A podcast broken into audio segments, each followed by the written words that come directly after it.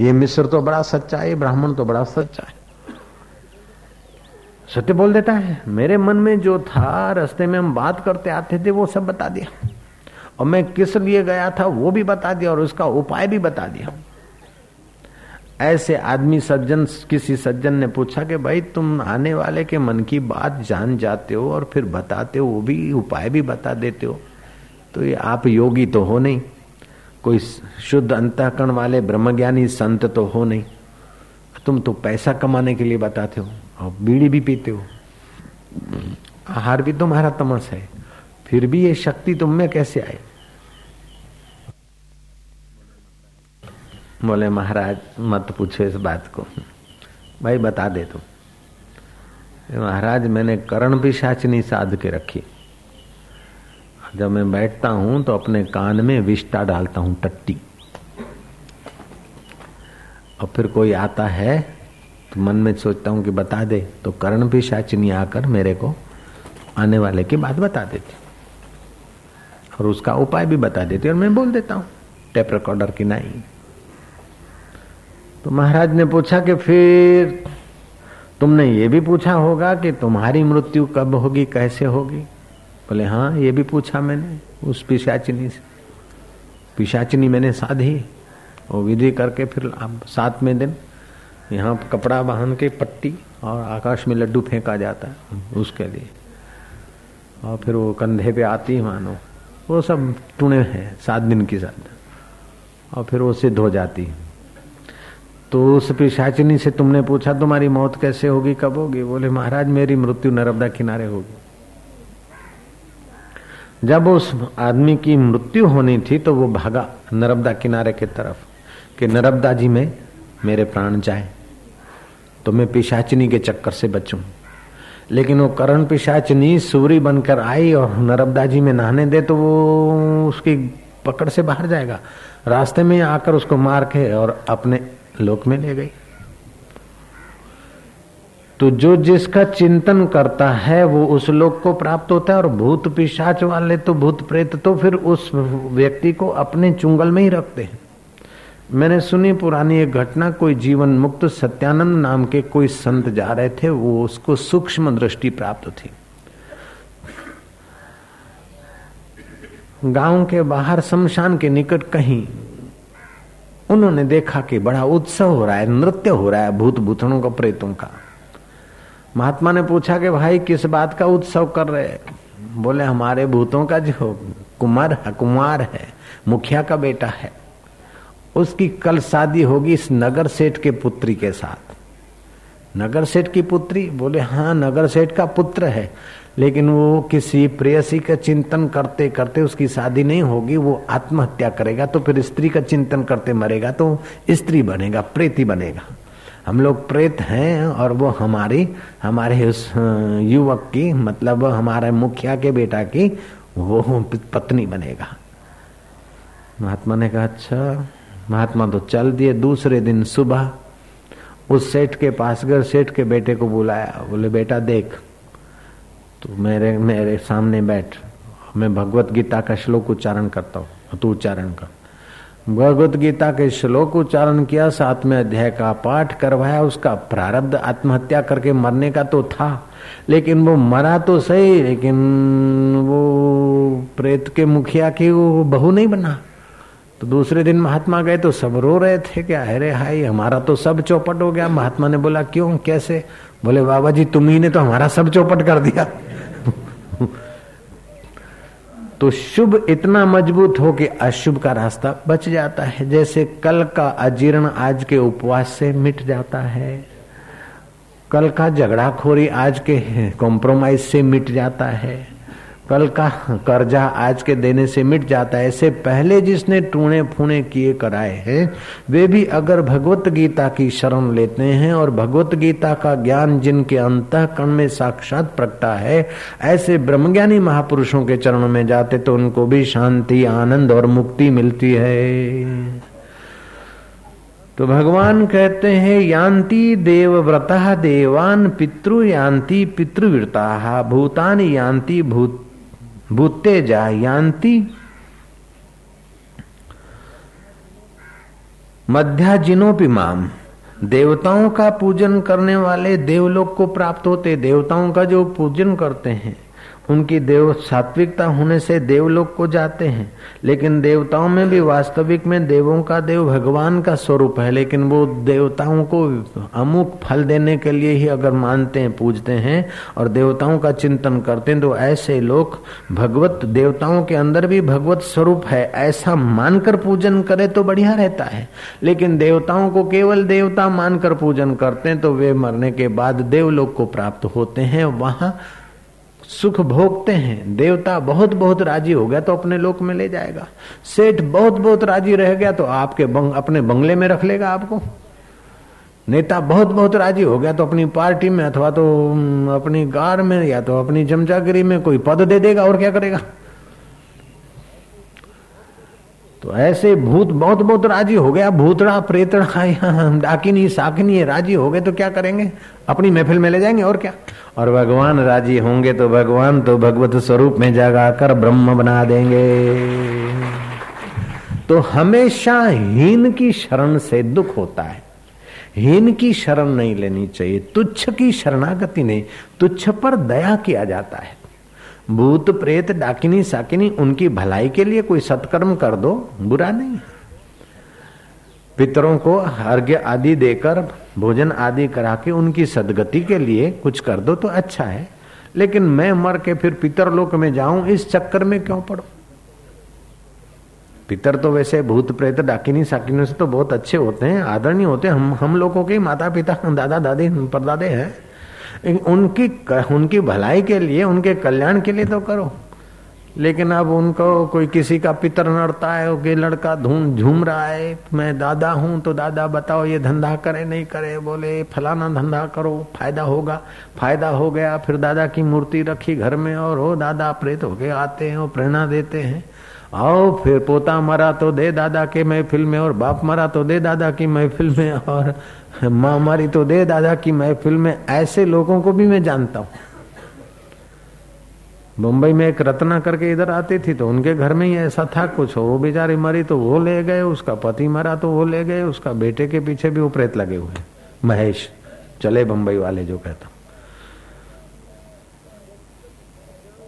तो जब तक अजा लगी आत्म तत्व चीन्यो नहीं, त्या लगी साधना सर्व झूठी ये झूठा फल देने वाले हैं। स्वर्ग में जाओ, थोड़ा सुख भोग कर फिर गिरना है। प्रेतों की महफिल में जाओ या प्रेत ने कोई काम कर लिया, लेकिन अंत में तो उस फल का विनाश है। तो विनाशी फल भोगते भोगते ये जीव ने करोड़ों जन्म लिए। भगवान बुद्ध बोलते थे कि भिक्षु को तुमने कितने जन्म लिए हैं, उसका कोई छोर नहीं है। हाँ हर जन्म की हड्डियाँ इकट्ठी करके अगर ढगला बनाया जाए तो हिमालय पर्वत को भी छोटा दिखा देंगे। तुमने कितने कितने जन्म आँसू बहाए और आंसुओं को इकट्ठा कर दिया जाए तो सागर को भी मात कर दे, उतने तुमने आँसू बहाए। अब अपने को बचाओ। अप्त दीपो भव, अपनी रक्षा आप करो, अपना दिया आप बनो। अपना दिया बनना है कि अपने हृदय में जो साक्षी चैतन्य सचिदानंद घन परमात्मा है। पति के अंदर जो परमात्मा है, पत्नी के अंदर जो परमात्मा है, पड़ोसी के अंदर जो परमात्मा है, जल थल में जो परमात्मा है, दुख और सुख आते और जाते फिर भी जो साक्षी स्वरूप ईश्वर है, उस परमात्मा में प्रीति करो, उस परमात्मा के नाम का जप करो, उस परमात्मा के नाम का सुमरण करो, उस परमात्मा के संतोष के लिए कर्म करो। कर्म करो और मैंने किया, ये अहंकार न लाओ, तेरी सत्ता से हुए, तेरे, तेरी सत्ता से जो कर्म हुए, तुझी को अर्पण। इस भावना से अगर कर्म करेगा तो वो अंतर्यामी ईश्वर संतुष्ट होता है। जब वो अंतर्यामी ईश्वर संतुष्ट होता है तो अपना करुणा करके दूत भेजता है। अर्थात अंतकरण में एक प्रेरणा रूपी प्रतिनिधि भेजता है कि ये करो, ये न करो। उसके मन में सम आने लगता है। जरा जरा बात में वो गुस्से नहीं होगा, जरा जरा बात में दुखी नहीं होगा। सम संतोष। भोग वासना दूसरे की गाड़ी, मोटर, ऐश्वर्य देखकर वासना नहीं उभरेगी। आखिर कब तक वो भोगेगा? इतने भोग में तो रोगे अपने को रोटी मिलती है कहा ठीक है। बहुत पसारा मत करो, कर थोड़े की आस। बहुत पसारा जिन किया वे भी गए निराश। तो उसके चित्त में सम आएगा, संतोष आएगा, विचार आएगा और सत्संग में प्रीति होगी। ये चार चीज़ें उसके अंतकरण में परमात्मा प्रकट कर देते हैं। सम, संतोष, विचार और सत्संग। सम मन को रोकने को बोलते हैं। चंद्रमा के सामने बैठो, आँखों को पटपटाओ थोड़ी देर। फिर एक टक देखो, सम आएगा, मन एकाग्र बनेगा कुछ। श्वास भीतर जाता है, शांति बाहर आता है, एक भीतर जाता है, आनंद बाहर आता है, दो भीतर आता है, राम बाहर आता है, तीन भीतर आता है, शांति बाहर आता है, चार इस प्रकार श्वासोश्वास की पचास गिनती हो जाए। ऐसा दिन में कभी भी एक समय नक्की करके करो, मन में सम आएगा। बहुत सारे दुख तो ऐसे ही चले जाएँगे। मन अगर विषम है तो सुख में एयर कंडीशन में भी आदमी दुखी है। और मन अगर एकाग्र सम है तो कितना ही कोई टूणा कर दे, कोई भूतड़ा भेज दे, तुम्हारे को नहीं लगेगा। अगर लगे तो ले आना, मेरे पे डाल देना। नारायण हरि नारायण हरि, बोलो नारायण हरि नारायण हरि।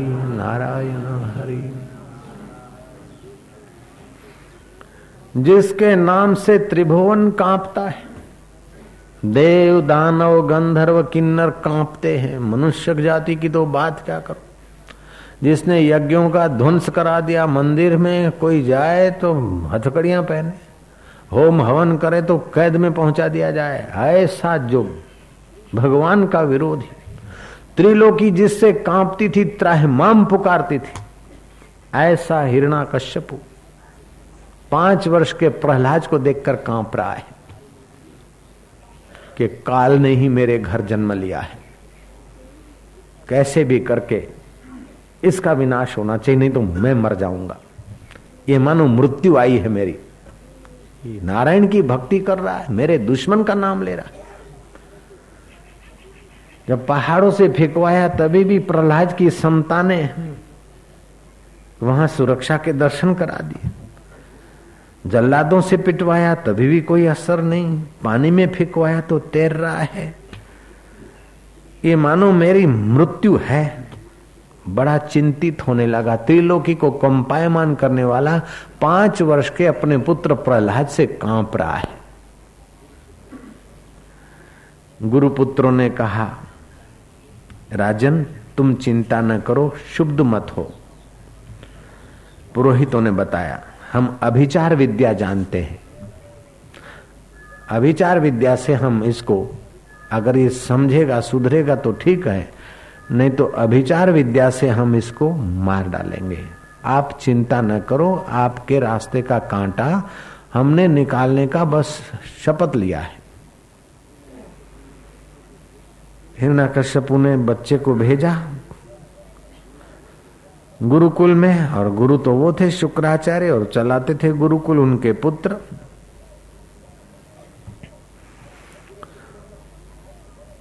गुरुपुत्रों ने समझाया, शंड और अमर्क ने, लेकिन प्रहलाद को बस एक भगवान ही सत्य है, बाकी सब मिथ्या है, स्वप्ना है। इससे कुछ होने वाला नहीं है। कितना भी रखो, कितना भी भोगो, कितना भी संभालो, अंत में शमशान तक की दोस्ती है। सच्चा तो परमात्मा का नाम है बस। शंड अमर्क ने देखा कि इसको कितना भी समझाते, लेकिन भगवत भक्ति नहीं छोड़ता है साधन भजन नहीं छोड़ता ईश्वर में लगा है। आखिर हमें अपनी अभिचार विद्या का प्रयोग करना पड़ेगा। उन्होंने कृत्या नाम की राक्षसी पैदा की। कृत्या नाम की राक्षसी को आदेश दिया कि इस बालक को खा जा कृत्या प्रहलाद को मारने क्या जाए? प्रहलाद का तो सुदर्शन था, सब में एक एक में सब ऐसा दृढ़ प्रभु दर्शन था उसका। कई जन्मों की उसकी दृढ़ भक्ति और कमाई थी। सत्संग का सतवारा था, धन था उसके पास। वो तो जो पुण्य का कंगला होता है, उस पर ये अभिचार मंत्र काम करते हैं। जो कंगाल होते हैं सत्कर्म से, उन्हीं पर टूना फूना काम करता है। हम पर तो नहीं करता, करात के दिखाओ। जो कंगले होते हैं कंगले जिनके ઈર્ષા દ્વેષ से પુણ્ય નષ્ટ હો ગયા જેમના પુણ્ય પરવારી ગયા છે ને એના ઉપર ટૂણા ફૂણાનો અસર થાય ઘણી વાર તો વહેમ હોય અને ઘણી વાર થાય તો એવા અભાગ્યાના ઉપર અસર થાય કે જેની પાસે પુણ્યની પૂંજી નથી तो जिनकी पुण्य की पूंजी नष्ट हो जाती है उन्हीं पर ये अभिचार मंत्रों का प्रयोग होता है प्रहलाद पर प्रयोग किया शुक्राचार्य के पुत्रों ने और प्रयोग भी कैसा कि इतना जोरदार की कृत्या उत्पन्न हो गई राक्षसी। और प्रहलाद को मारने के लिए, प्रहलाद की सुदर्शन दृष्टि थी। अब कृत्या उत्पन्न हुई तो खाली कैसे जाए? उन पुरोहित पुत्रों को, अभिचार विद्या जानने वालों को, शंड और अमर्क को ही मार डाला उसने। इन विद्याओं में ऐसा भी होता है। जोखम वाली चीज़ें हैं। शंड और अमर्क मर गए। प्रहलाद तो आखिर भगवान के भक्त ठहरे। प्रहलाद कहते हैं कि मैंने अगर किसी के प्रति ईर्षा न की हो तो मेरे को दुख देने वालों के प्रति भी मैंने भगवत बुद्धि रखी हो तो मेरे को कष्ट में डालने वालों के प्रति भी मैंने समता रखी हो तो मेरा सब में समदर्शन सुदर्शन हो। तो हे भगवत कृपा, इन गुरुपुत्रों को जागृत कर दे। वो पहलाज की भक्ति से वो मरे हुए शंड अमर जीवित हो गए। ये है भगवान की भक्ति का महात्मा नहीं तो प्रहलाद भी खुशियाँ मनाता कि अच्छा है, जो करता है भरता है, भले सुठो छो अब उसको किसी को किसी निमित्त होता है, लेकिन शत्रु समझता देखो कि मेरे को ऐसा क्या ना, उसको ये हो गया, उसको वो हो गया, इसको ये हो गया। टूणे फूणे वाले जरा जरा बात में न जाने क्या क्या सोचे, लेकिन भगवान के जो भक्त हैं वो तो ये सोचते, जिसी ने दिया दर्द दिल, उसका प्रभु भला करे। आशकों को वाजिब है कि यही फिर से दुआ करे। जिसी ने दिया दर्द दिल, उसका प्रभु भला करे। नामदेव बोलते हैं उस भूत को देखकर। भले पधारो लंबकनाथ, भले पधारो लंबकनाथ। ऐसा नहीं हाय रे हाय मुआ भूत कनु करापती मुआ बीड़ी नहीं भले पधारो, भले पधारिया लंबकनाथ, भले पधारिया लंबकनाथ। नारायण नारायण नारायण नारायण नारायण। भगवान की भक्ति में प्रार्थना में भी बड़ी शक्ति है। विघ्न बाधा आए तो भक्ति और प्रार्थना से भी दूर होते हैं। अठारह की घटित घटना है। भारत में ब्रिटिश शासन था, तब की बात है। तो ब्रिटिश शासन और अफ़गानिस्तान के बीच युद्ध तय हो गया। उस युद्ध में सेनापति की चुनौती सेनापति में लेफ्टिनेंट मार्टिन की पसंदगी हुई। बड़ा उत्साही जवान था। सूझबूझ बड़ी भारी थी उसकी। अफ़गानिस्तान के पठानों के साथ युद्ध में जूझने के लिए लेफ्टिनेंट मार्टिन की ब्रिटिश शासन ने पसंदगी की और पूरा सैन्य उसके हवाले करके भेजा। लेडी मार्टिन भी उसके साथ गई। तो रहने की छावनी में लेडी मार्टिन रहती और जहाँ युद्ध था वहाँ। मार्टिन जूझता था। हर रोज शाम को घोड़े सवार ले आता था खबर कि युद्ध का ये पोजीशन है। मार्टिन ऐसा कर रहे हैं और अफ़गानिस्तान के पठानों की ये स्थिति है। हर रोज कासिद आता था समाचार लेकर। एकाएक कासिद समाचार लाना बंद कर दिया। कासिद आना बंद हो गया। लेडी मार्टिन चिंतित हुई कि क्या हुआ? अफ़गानिस्तान की सेना विजयी हुई क्या? ब्रिटिश ब्रिटिश सेना परास्त हुई क्या? अथवा तो मेरे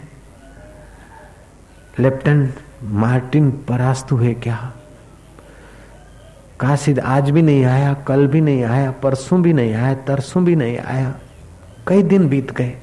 ओ माय गॉड पति भक्ता थी वो बाई पति के इंतज़ार इंतज़ार ने उसके चित्त में ऐसा तूफ़ान मचाया कि छावनी में जो उसके अंग रक्षक आदि जो रहे होंगे, उनको आज्ञा किया कि घोड़ा ले आओ।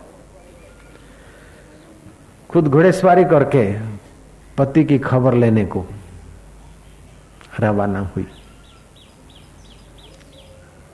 रास्ते में महादेव जी का मंदिर, भगवान शंकर का मंदिर, सावन का महीना।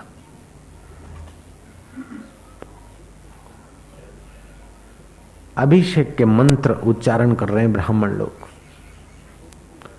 मार्टिन थोड़ी कोतूहलवश घोड़ा पेड़ के साथ बांधकर मंदिर में गए दूध का अभिषेक कर रहे हैं, पंचामृत का अभिषेक कर रहे हैं ब्राह्मण लोग।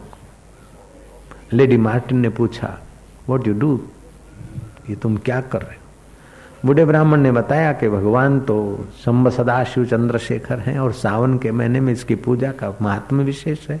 हम भगवान को नहलाते, अभिषेक कर रहे तुम उदास क्यों हो पुत्री? बोले, मेरे पति। ऐसे करके वो रो पड़ी। अफ़गानिस्तान के साथ ब्रिटिश शासन का युद्ध चल रहा है और मेरे पति सेनापति और इतने दिन से कोई उत्तर नहीं आया, काशिद नहीं आया, ऐसे करके वो रो पड़ी। वृद्ध ब्राह्मण ने कहा कि शिव की दरबार है, यहाँ रोने से काम नहीं चलेगा, रो मत। तुझे जो भी चाहिए, इस भोला बाबा की पूजा कर और मन ही मन प्रार्थना कर। भगवान श्रम सदाशिव तेरे सुहाग की रक्षा करेंगे बेटे। टूटी फूटी हिंदी समझने वाली टूटी फूटी हिंदी बोलने वाली लेडी मार्टिन ने उस बूढ़े ब्राह्मणों के वचनों पर अपनी श्रद्धा को और जगाया और कासिद को भेजा पूजा का सामान छावनी में से पैसे वैसे लेके कहीं बाज़ार से लाके पूजा शुरू करे। ग्यारह दिन की लघु रुद्री की पूजा उसने शुरू कराई। आखिरी दिन हो रहा था तो एकाएक कासिद घोड़े पर भागा आया। छावनी से पता चला कि लेडी मार्टिन तो शिव पूजा में रथ है। कासिद वहाँ गया कवर लेकर। जल्दी जल्दी अपने पति का पैगाम कवर कांपते हुए हाथों से आँसू पहुँचते हुए लेडी मार्टन ने कवर खोला और कवर में लिखा था, मैं अफ़गानिस्तान के पठानों से बुरी तरह घिर गया था।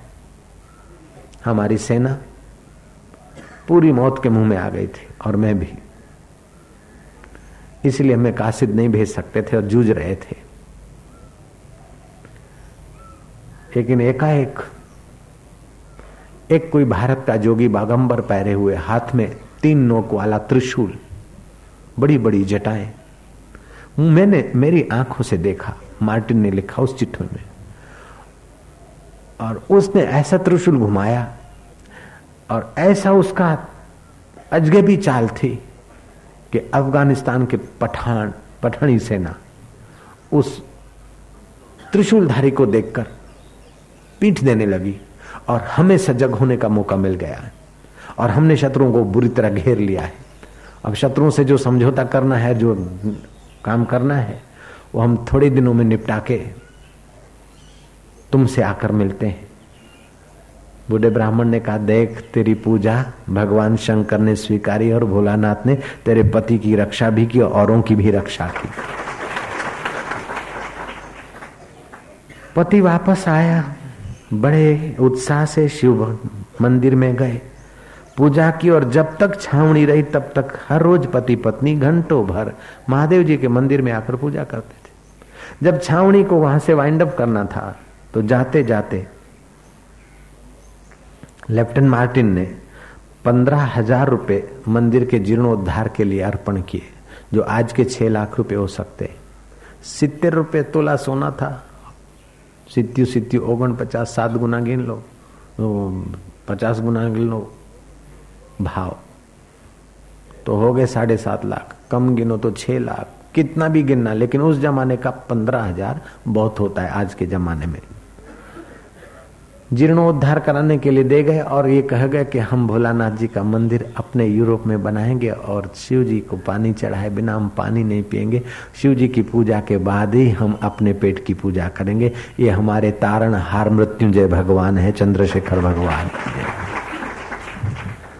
मनुष्य का मन कल्प वृक्ष है। अब यहाँ एक मीमांसा हो, एक विचार हो सकता है कि लेडी मार्टिन ने पूजा किया और भगवान शिव कैलाश छोड़कर त्रिशूल लेकर पैदल पैदल वहाँ गए होंगे क्या?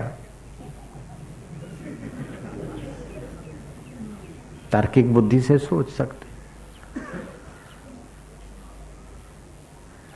और लेफ्टन मार्टिन को दिखे। अब ये बात झूठी माने तो ये संभव नहीं है, क्योंकि ये अंग्रेज़ लोग तो शिव जी के भक्त नहीं थे, ये क्यों लिखे और क्यों ऐसे बड़े ग्रंथ में आए, गीता प्रेस, गोरखपुर जैसे ग्रंथ में ये बात छपी है, विधिवत और सन भी है, लड़ाई के दिन भी है, उन पति पत्नियों के नाम भी है, और तवारीख में, इतिहास में भी ये बात आए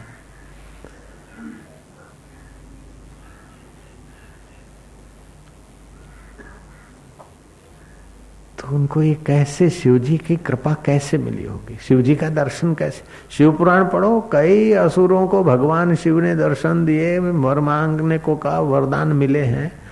तो पत्नी की शुभकामना से, भावना से, उस परात पर ब्रह्म परमात्मा की शक्ति वहाँ शिव रूप में हो प्रकट हुई हो तो ये ज़रूरी नहीं कि शिव हाँ, त्रिशूल लेकर पैदल चलें अथवा शिव जी उड़कर जाएँ। शिव जी की पूजा करते हो तो शिव जी तो चैतन्य स्वरूप है उन्हें पता आ जाए तो पता चल जाता है।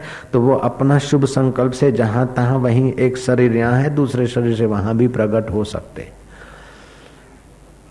जिन्होंने योग साधना की, ऐसे योगियों के जीवन में भी सुना गया कि योगी एक जगह पर है और गुरु, शिष्य ने पुकारा तो गुरु ने उसकी वहाँ ही रक्षा की, हज़ारों लाखों माइल का फासला दूर हो जाता है। हमारे गुरुदेव कहीं होते और उनके शिष्य कहीं उनको याद करते तो उनकी रक्षा होती थी। अहमदाबाद से दिल्ली जाने के रास्ते पर बीच में आती है बांधी कुई, दिल्ली मेल में। बांधी कुई से थोड़ा दूरी पर खेरथल नाम का गाँव आता है, खेरथल, छोटा सा स्टेशन है। वहाँ मुखी मेवाराम रहता था और मेरे गुरुदेव का बड़ा पक्का भक्त था। मुखी था। तो उसने कहीं शराब का अड्डे बड्डे का लाच रुश्वत लेने वाले पीएसआई को डांटा कि यहाँ हमारी समाज की सत्यानाश हो रही और तुम डेढ़ सौ, दो सौ रुपये के गुलाम बने हो, शर्म नहीं आती। बोले मेवाराम के बच्चे, जीवान संभाल के बात कर। बोले, एक तो रुश्वत लेता है और दूसरा हमारे को डांटता है। ऐसा करके उस पीएसआई को धड़ाक से तमाचा जमा दिया। अब पीएसआई को तमाचा जमा दिया तो पीएसआई के पास तो सत्ता तो थी। वो पुलिस खुद, उसने पुलिस केस ऐसा कुछ बना लिया और शायद वायद ये वो कुछ ऐसा फिट केस कर दिया कि मुखी मेवाराम के नाक में दम आ जाए। अब जब डेट डेट पड़ी, तारीख पड़ी तो उसके पहले उसने गुरुजी को चिट्ठी लिखी और वो चिट्ठी मैंने भी पढ़ी। कि साईं यहाँ पुलिस पुलिस इंस्पेक्टर के साथ ऐसा हो गया। अब मेरे तो आप ही पुलिस हैं, आप ही जज हैं, आप ही रक्षक हैं, आप ही तारणहार हैं। साईं, फलाने दिन जजमेंट आने वाला है। अब मुझ गरीब की रक्षा आपके सिवा कौन कर सकता? अभी भी तुम वहाँ जाँच कर सकते हो। मुख्य मेवाराम हयात है कि नहीं, मुझे पता नहीं, लेकिन लोग की बात अभी भी जानते होंगे। जजमेंट के दिन वो जज कहता है कि मेवाराम, ये आखिर क्या बात है? जो तुम्हारे को सजा देने को सोचता या लिखता हूँ तो कोई शक्ति मेरा हाथ रोक लेती है और मुझे कुछ मेरे विचारों को कुछ नई दिशा देती। ऐसे करते करते जजमेंट के दिन बदले, तारीख बदली, आखिर न्यायाधीश को कहने पड़ा कि ऐसा कुछ वातावरण घूम गया कि न्यायाधीश को कहना पड़ा कि मुखी मेवाराम निर्दोष है। ब्रिटिश शासन ने अरविंद के ऊपर सौ केस लगाए थे और सरकार कृत निश्चय थी कि इसको अरविंद घोष को फांसी देना है। लेकिन अरविंद घोष की भगवत भक्ति ने ब्रिटिश शासन की खोपड़ी बदल दी और न्यायाधीश को कहना पड़ा कि अरविंद निर्दोष है। तो सूक्ष्म संकल्प में, भगवत भक्ति में, प्रार्थना में बल है। इसलिए बल का, आध्यात्मिक बल का फ़ायदा उठाना चाहिए। होगा कि नहीं, ये संदेह, संशय बीच में नहीं लाना चाहिए। मैं प्रार्थना करता हूँ, ज़रूर मेरी प्रार्थना, भगवान सुन रहे, अंतर्यामी ईश्वर सुन रहे, गुरु सुन रहे, ज़रूर लाभ होगा। देखे, लाभ होता है कि नहीं होता? तो नहीं होगा। जयराम जी की। अच्छा हमारा पति प्रदेश गया, लड़ाई में मैं पूजा करती हूँ, देखे, लाभ होता है कि नहीं? और दस दिन के बाद चिट्ठी है कि वो तो मर गया। तो अरे, ये तो अरे, हो गया। नहीं, तुम्हारा श्रद्धा दृढ़। भजनते माम दृढ़ व्रता। तो अपने जीवन में भगवान के लिए दृढ़ भक्ति हो, देवताओं को पूजो तो हमें आनंद है। पितरों का श्राद्ध तो करना ही चाहिए, हम भी करते हैं, आपको भी करना चाहिए। कुल परंपरा में पितरों का बड़ा सहयोग रहता है बहुत लाभ भी करा देते हैं। एक तो ये लाभ होता है कुल की परंपरा में अच्छी आत्मा आती है। दूसरी बात के ऐहिक फ़ायदे भी होते हैं देवताओं और पितरों का पूजन करने से और भूत भैरवों की उपासना करने से भी यही चुटकुले के फ़ायदे होते हैं। लेकिन इन फायदों के लाभ लाभ में वो मुक्ति का फ़ायदा शांति का फ़ायदा परम फ़ायदा नहीं छोड़ना चाहिए। जैसे चपरासी की पोस्ट मिलेगी, प्रमोशन होगा, क्लर्क बनोगे अच्छा है, ठीक है, लेकिन राष्ट्रपति पोस्ट की कुर्बानी करके तुम चपरासी पोस्ट के लिए कब तक क्यों में खड़े रहोगे भैया? इसलिए राष्ट्रपतियों का राष्ट्रपति जो आत्मा, परमात्मा है, उस पर निगाह रखकर पितरों की पूजा करो, देवताओं की पूजा करो। अरे, प्रेतों का कल्याण करने के लिए, उनके लिए भी कुछ कर लो तो हमारी मना नहीं है।